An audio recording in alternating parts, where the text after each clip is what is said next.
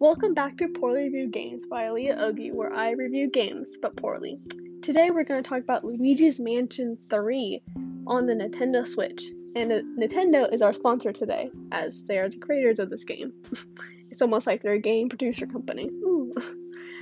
But today, Luigi's Mansion 3 is going to be our topic.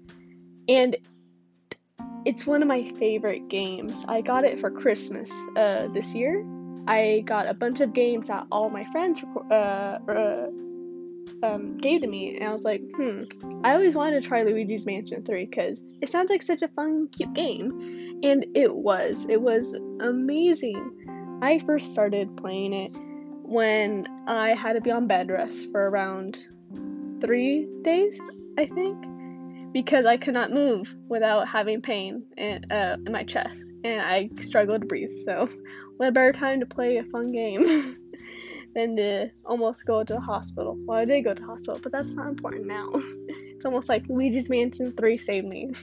But Luigi's Mansion 3 is a game where you play as Luigi and you go to this hotel on the uh, uh, as requested on an invitation. But you would soon find out that it was all a ruse to face King Boo, Luigi's uh arch nemesis in the game.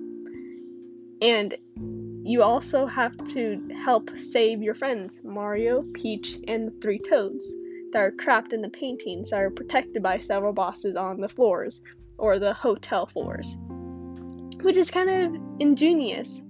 Each floor can be a separate theme. Like, there's a, a mu- movie theater floor, there's a pirate floor, there's a medieval floor, there's a whole ocean floor, there's a garden floor, there's a disco floor, there's a magic floor, and each one of these floors blown me away because how much effort and life was put into them in the background where you probably just don't even notice them.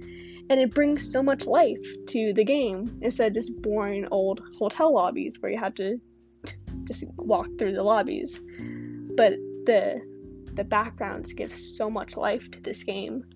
Not to mention uh, the animation's just beautiful and solid. The and each floor has a boss, so you have to uh, beat the boss to go through. And each boss has so much life and character and personality in it, and none of the characters speak lines, so it's all basically just on the character to give life to themselves, their their body animations, their goal, their passion, and it's it's amazing. It really forces you into the world of Luigi's Mansion 3. And when I first played it, I had a lot of trouble with some of the bosses. I had to look up videos to see how they were done because they're so difficult, but I got them. And I really liked that difficulty because it made me go outside the box. And one con I would have with this game is that maybe there's too many floors to go through. There are around 13 or 15 floors you had to go through. And it's a bit difficult, I will admit, or heavy to go through. But I don't really care about that. I just want to play the game. I want to experience it because all the characters in the games have so much life. One of my favorite levels is a magic level where there's three magic ghost girls and they use magic and tricks in the in their boss battle and it's so amazing that how how it was implemented.